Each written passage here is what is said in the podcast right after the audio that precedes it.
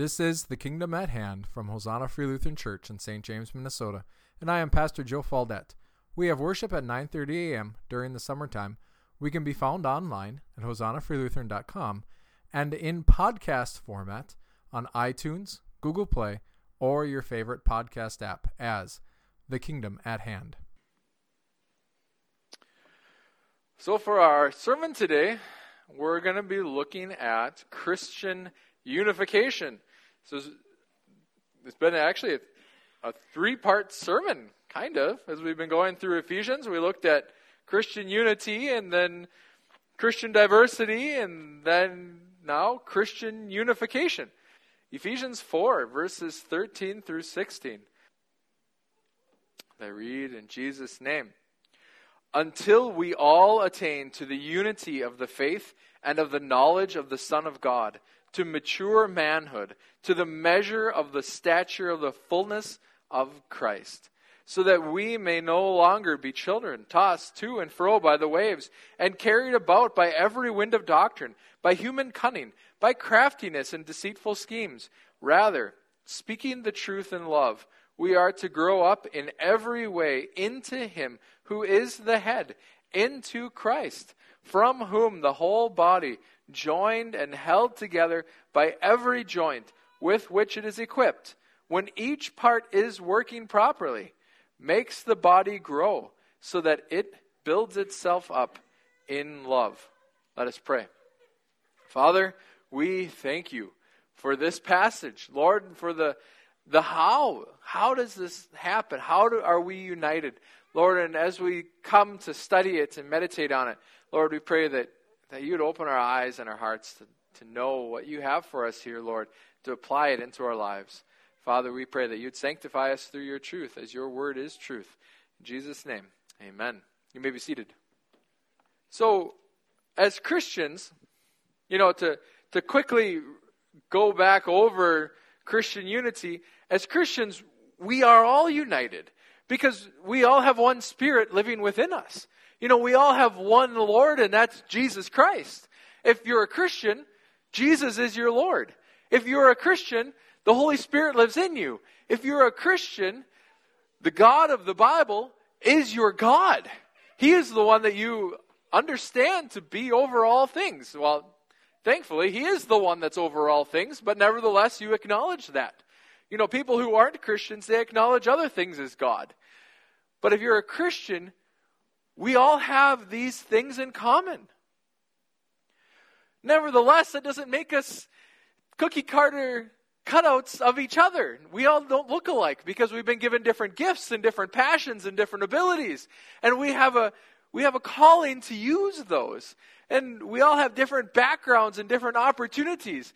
And within those we are called to be proclaiming the gospel into this world so that the body of Christ can, can grow can both grow up and grow out so that it can become more full as each and every one of us expresses our gifts properly and our tendencies properly. And this is our calling as individuals within this great body of Christ. And so now, as, as we are all diverse, how does that bring us back together? Because within our culture nowadays, we're told that, you know, diversity is our strength, right? But that's never explained.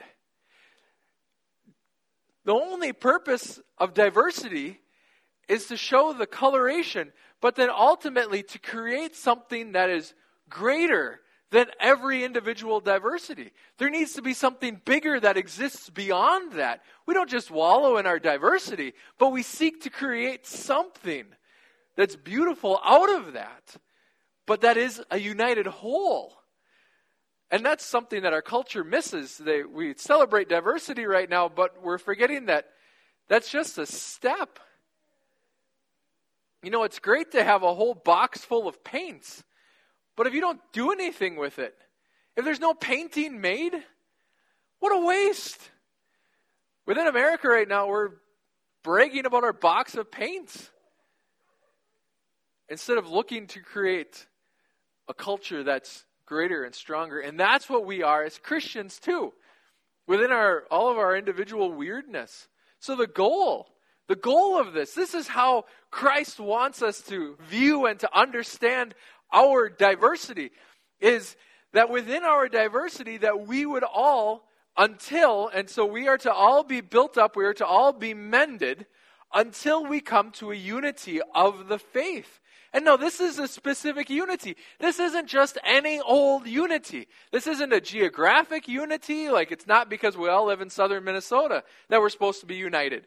It's not because we're all, you know, of the same northern European or whatever background. That's not the unity that we're looking for. We're looking for the unity of the faith. And this means that we all, as individuals, would be believing the same thing, that we would be trusting the same Jesus.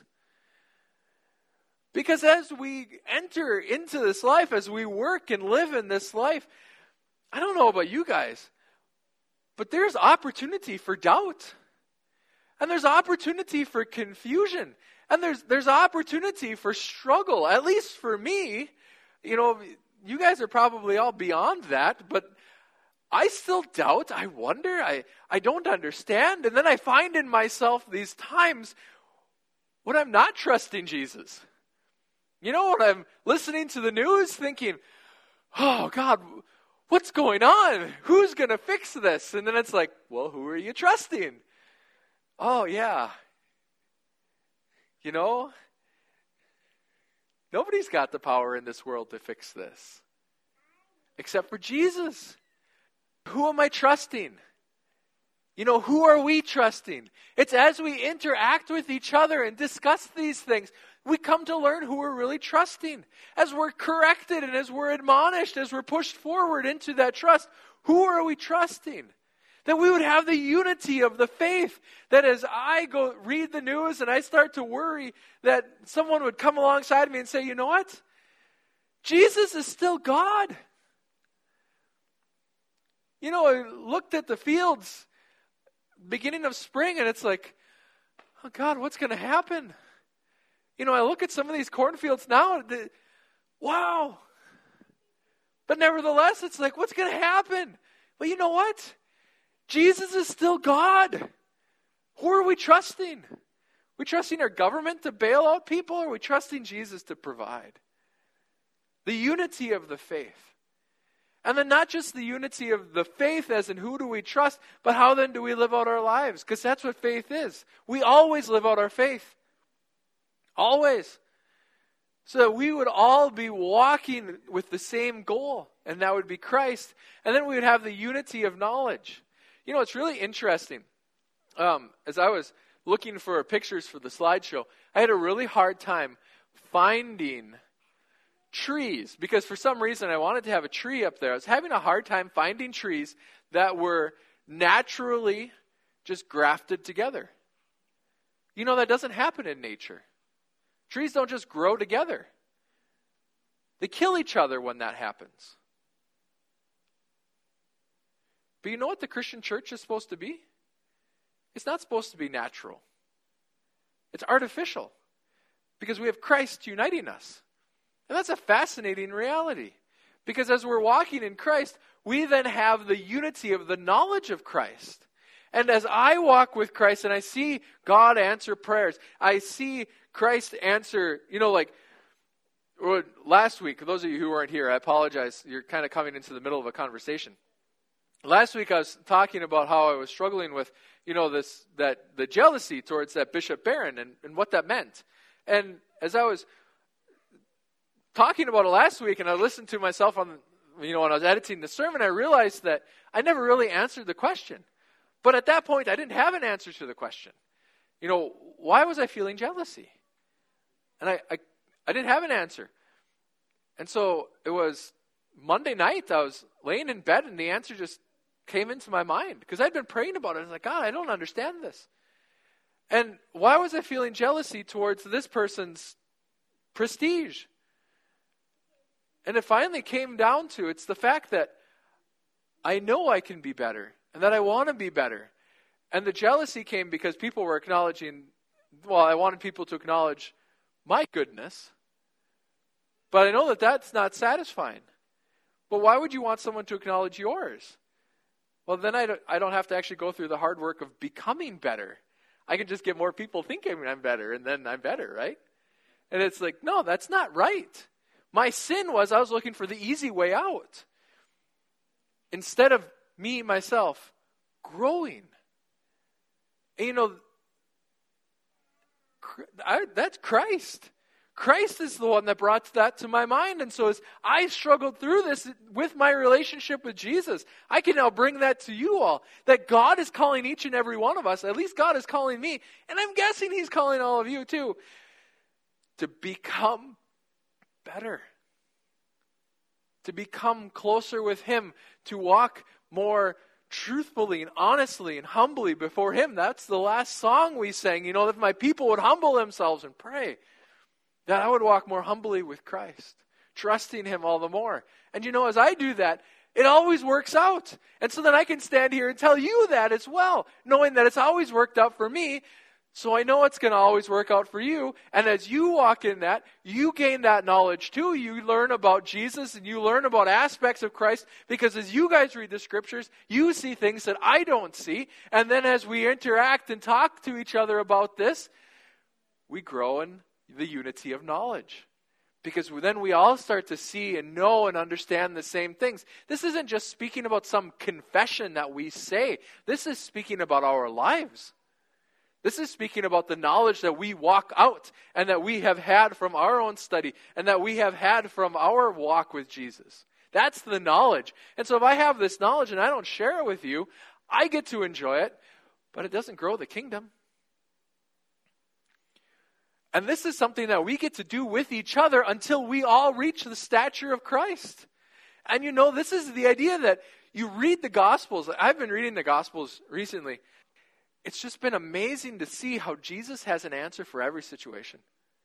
Every situation. Every time people come up to him, to such a degree that they quit questioning him because he always had the answer. And it's like, that's where we're supposed to be? Wow. I've got to spend a lot more time talking to Christians because I'm not there. You know, and you guys have all of this knowledge and this wisdom, and I need that too because you know, a hick farm kid from northern Minnesota. I need to grow because I'm not yet I have not yet reached the stature of Christ. And if you haven't either, well, the body's for you then. This is why we're here. Why? Why does God want us to get to this point? And I broke my rule of having only three subpoints. But, you know, I figured we'd walk through these quickly, uh, Lord willing. Can I do anything quickly? Uh, Hasn't happened yet, but we'll try. Um, until we all attain to the unity of the faith and the knowledge of the Son of God, to mature manhood, to the measure of the stature of the fullness of Christ, so that we may no longer be. I'm going to stop right there. So that we may no longer be. What does this mean? This means we are this. If we humble ourselves and really look at ourselves, we'll find these things in ourselves. We'll find these characteristics residing in us. And so our goal is that we would no longer be these things. What are these things? So that we may no longer be children. Wow. I, God says, You're a child. What is a child? A child is one who has no control over themselves. A child is one that something enters into their mind and they do it. Right? Parents, grandparents, anybody who's interacted with children, so that we may no longer just be in our Christian walk impulsive and then Paul goes on to look at that, that we would no longer be tossed to and fro by the waves. Biblically speaking, when you're hit by waves, this is speaking about the difficulties that exist in your lives. So that when a difficulty comes, you don't say, Oh no, what's going to happen? God has abandoned me, I'm done. No, that's not true. That's what a child would say. Here's the reality that you would no longer be that. That when the difficulty comes, you might say, All right, God, how are you going to get me through this one?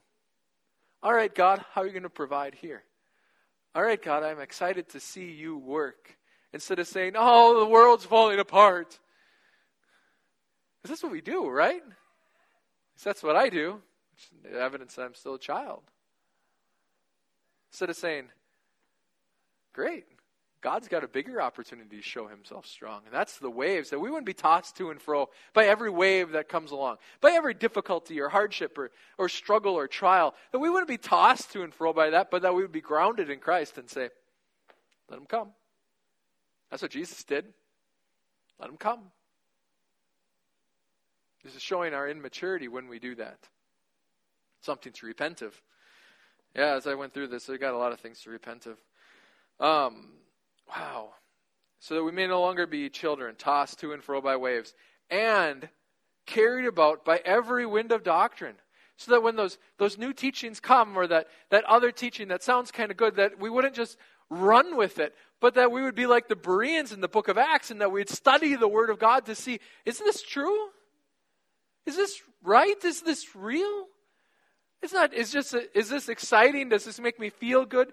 You know, that we wouldn't be looking back into ourselves for truth, but that we would be searching the Word of God so that we would know truth, so that every wind of doctrine, because there's all sorts of winds of doctrine blowing in our lands nowadays. You know, we've got all of these secular doctrines, then we have all of these Christian denominations with all these various doctrines there. Are we studying the Word of God to see, you know, maybe, maybe covenant theology has something in there?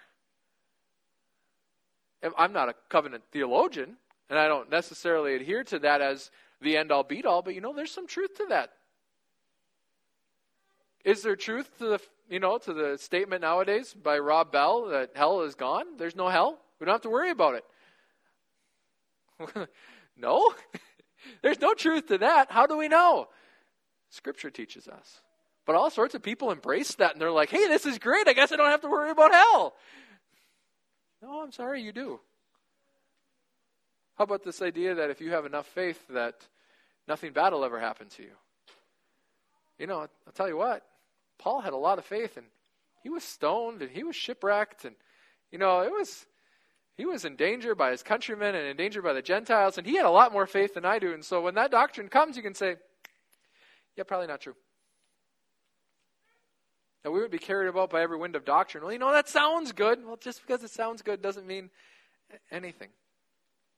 Or how about this one? We'll try this one on, on for size. The Bible contains the Word of God, but the Bible isn't the Word of God. We have to figure out where the Word of God is in the Bible. All sorts of churches are being led astray by that one right now. In our land, in our community. Well, the, you know, God spoke through these people, but we, we can't trust all of it. You know, that's old. Because God's old we're new, and so we got to do new things. It's like, no, that's the wind of doctrine. That shows that you're not walking in Christ, that, that you're not mature. You're a child. Go back to the Bible so you might know the truth, so you're not carried away by every wind of doctrine. Talk to people who are solid Christians so that they might guide you in this. This is why we need the body, because believe it or not, I don't know everything that's in the Bible. I don't. And so I need other Christians to help teach me and guide me. I need that. You do too. Tossed to and fro by the waves, carried about by every wind of doctrine, by human cunning. Now, every wind of doctrine, and now we have this human cunning. What does this mean? Not necessarily speaking about doctrines, but speaking about practices and the ways that people interact with this world. Human cunning is when they take the truth of Scripture and I would hope, unintentionally twist them. As they're lying to themselves, trying to salve their own consciences, they twist them to try to get out of the hardness, the harshness of Scripture. Because Scripture's harsh at times, isn't it? It doesn't deal lightly with our sin. It doesn't deal lightly with sin anywhere. It's harsh and it's hard and it's, it's abrasive and it wears me down because I can't continue walking in my sin and continue reading the scriptures all at the same time. And if I look at the Bible as being authoritative, I see every time I read the Bible, it's like, wow, I've got so much room to grow. I've got so much opportunity here to become better. There's so many things I need to sacrifice and leave behind. You know, because human cunning says, well, we've got other ways to find purpose and to find satisfaction and to find hope and to find joy. That's why this, all this Antifa stuff is going on. That's why these Proud Boy things are going on. Why are these people doing these things? Why are people almost worshiping President Trump? Why did people almost worship Obama, President Obama? Why? It's because they believe that these people have power and that by following them they'll find purpose. That's human cunning. These people are wrong. They're wrong. They need the truth of Scripture. By human cunning, unintentional error. As people try to twist things in order to fit their own lifestyle. Unintentional error. But not just human cunning, by craftiness and deceitful schemes. There are teachers in this world that are intentionally malicious, intentionally leading people astray. They exist. They don't want you to be Christians. They worm their way in, and they are intentionally deceitful. But how do we know? It's by knowing the Word of God. It's by being connected with the body that we would be able to see these things and they wouldn't lead us astray. But we'd be able to look at them and say, that's rotten. That we would be judgmental. Praise God for judgmentalism. Otherwise, you're being led astray by all sorts of stuff. To be able to stand there and say, that's wrong. Because it's human cunning and deceitful scheming that say, well, you can't be judgmental. You can't say that I'm wrong. It's like, well, I can't in and of myself, but the Word of God says that you are. So, congratulations. Here's your sign. You're wrong because they go against the Word of God. Finally, how? How does this happen? We've touched on it a little bit already, but how do we become united in the unity of faith? How do we become united in the knowledge of Christ? How do we become united to the stature of the fullness of Christ? How do we avoid all of these errors and pitfalls? How do we mature? How do we mature? First off, speaking the truth in love. Rather, so instead of being led astray, here's what you do. Rather, speaking the truth in love, we are to grow up in every way into Him who is the head. It is by communicating with each other, by living lives with each other. And, and this is one of the realities of the Christian church that if you're not connected to the body, you are losing a vast majority of the gifts that God has for you. If you're not interacting with other Christians, you come, like, you come, you sit, and you leave. You're not interacting with other Christians. Don't spend any time with Christians. And I'm not saying that Hosanna is the only place to do that by any means. But then live your life with secular friends. You're not going to be getting what Paul's talking about here. You're not going to be getting what Christ has for you here. Because this comes by speaking the truth in love with other believers. Because that's the context here. That's what the church is supposed to be doing. And so if I'm not interacting with other believers that can speak the truth in love, I'm never going to grow. And if I'm not speaking the truth in love, they're not going to grow. And then, you know what's interesting? As I speak the truth, I grow too. Because I learn more. I become convicted and confronted with these things. I can't stand here and preach to you guys and not apply it to my own life. Because the Holy Spirit doesn't like hypocrisy. Nobody likes hypocrisy. But the Holy Spirit doesn't either. And the Holy Spirit is in you, and you say, you know what, you need to be doing this. And then the Holy Spirit starts saying, you're not doing that either. You know, he does say that. Janet's experienced it too. So I'm glad I'm not the only one here. But then that's an opportunity for growth. For me to become more than the child that I currently am. For me to mature. So as I speak the truth in love, that changes me as well as changing other people. So that we might grow into Christ. We are to grow up in every way into him who is the head, into Christ. And so, how do we become united? How do we grow in this? It's the more that we become like Christ as we're speaking the truth in love, as we're being confronted by our sin, as we're learning about the truths of God and living them out, we become more like Christ. And that doesn't mean, mean that we lose our individuality. That means that we lose our sinful individuality. And so then I lose those tendencies within my personality that are twisted by sin and that exist in error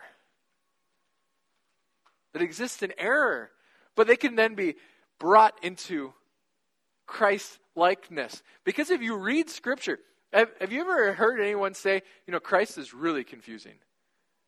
Because, you know, he welcomes the tax collectors and sinners, he eats with them, and he talks about forgiveness and compassion. And, you know, you're supposed to forgive 70 times 7. That's 490 times. And then we see Jesus waltzing into the temple with a whip and beating people. That's kind of confusing. Why? Because Christ is expressing the fullness of deity. Absolutely every aspect of God is expressed through Christ. Told in the book of Colossians that the fullness of deity dwelt in Christ in bodily form. We're not going to get into that because that's just wild. But Christ expresses all of this. And so Within my personality, I'm going to express a small portion of that. Within Beth's personality, she's going to express a small portion of that. Within Mark's personality, he's going to express a portion of that because this is, we have been made in God's image, but I am not God. And so I express a portion of the image of God. Christ expressed it all. Does that mean that I get to walk into some of these churches with a whip? We'll see. Um, but then we each uniquely, in the purity of our personalities, having been sanctified, express Christ as a body, and then Christ is revealed through the body in its wholeness, in its purity, rather than being twisted and polluted by the sins that twist and pollute our tendencies and our abilities. Does that make sense? Because that's huge. At least for me. Like, why am I the way I am? It's because God has made me that way. But does that mean that I get to just be that? No, that means that each and every one of those things needs to be brought into submission to Jesus. Each and every one of those tendencies and personalities that lives within me, for lack of a better word, I don't even know how to better say that. Passions, desires, those things that live within me, they all need to be brought into submission to Jesus. Because in that way, they can then come to reflect Jesus. They need to be sanctified. And the glorious thing about this, that's how we become united. Christ is working this on us right now. Let me read that. From whom the whole body joined and held together by every joint with which it is equipped, when each part is working properly. Okay, so there we have a port we have a portion in this. I am called to be working properly. And so if there are things in my life that I haven't brought into submission to Jesus yet, that aren't surrendered to him, that aren't sanctified, then I need to do that because that's my job. I am called to do that. As Christ convicts me of sin, I'm called to bring that to the Lord when each part is working properly. Christ, from whom the whole body, Christ, that's Christ, makes the body grow so that it builds itself up in love. This isn't just our job. My job isn't to make all of you united. Praise God, that's way beyond me. This is Christ doing it. I am called to be responsible for myself and then live that out do you know that I, I love teaching? It's just strange. It's something that just is a passion of mine. That needs to be brought into submission to Jesus so that it can then be a blessing to everybody else. If that passion is not brought into submission to Jesus, it then becomes a detriment to everybody else because it leads them away from Christ. I listen to some of these great teachers who are not submitted to Jesus, and it's like, wow, what they could do if they finally bowed the knee You know, you see these politicians, these great leaders of men. Think of like Napoleon or Hitler, you know, and these great leaders of men. I'm not saying that what Hitler did was great, but he was a great leader of men. You know what he needed? He needed to be brought into submission to Jesus so that he could have then led people towards Jesus instead of towards a Holocaust. It's not in his personality itself, it was the twisting of the passions and the gifts that God had given him. He didn't bring these into submission to Jesus. And because he didn't do that, he became a detriment to the kingdom because the parts weren't working properly. Does that mean that Christ wasn't working? No, Christ still worked that out. Christ still worked within that. People became saved because of Hitler, which is crazy. But not as many as could have been if he was working properly. But the point is, Christ is working. We are called to work because Christ is working. If Christ wasn't working, you know what? Give it up. You're going to fail. But if Jesus is working, he can even use my stumbling steps to bless the body that the world might be blessed. This comes as we become one, surrendered to Christ, individually and uniquely, that the body might grow as a whole. Amen. Let's pray. Father, we thank you. We thank you for these warnings as to what not to be, Lord, and, and areas and places to repent of. Lord, and I pray that, that we would repent of these things, that we would humble ourselves before you and acknowledge where we are children. Lord, that we might mature out of that. Lord, and as we pursue that, as, as we bring these passions and these gifts and these desires and these thoughts into submission to you, Lord, we thank you that you are working in us, because that's why we're even doing that. Lord, that you are working in us for the sake of your body. Lord, because that's the greatest gift that we can ever experience, and that's the greatest gift that we can give to the world, and that's the greatest thing that we could ever do. Lord, we thank you for making us a part of you. In Jesus' name, amen.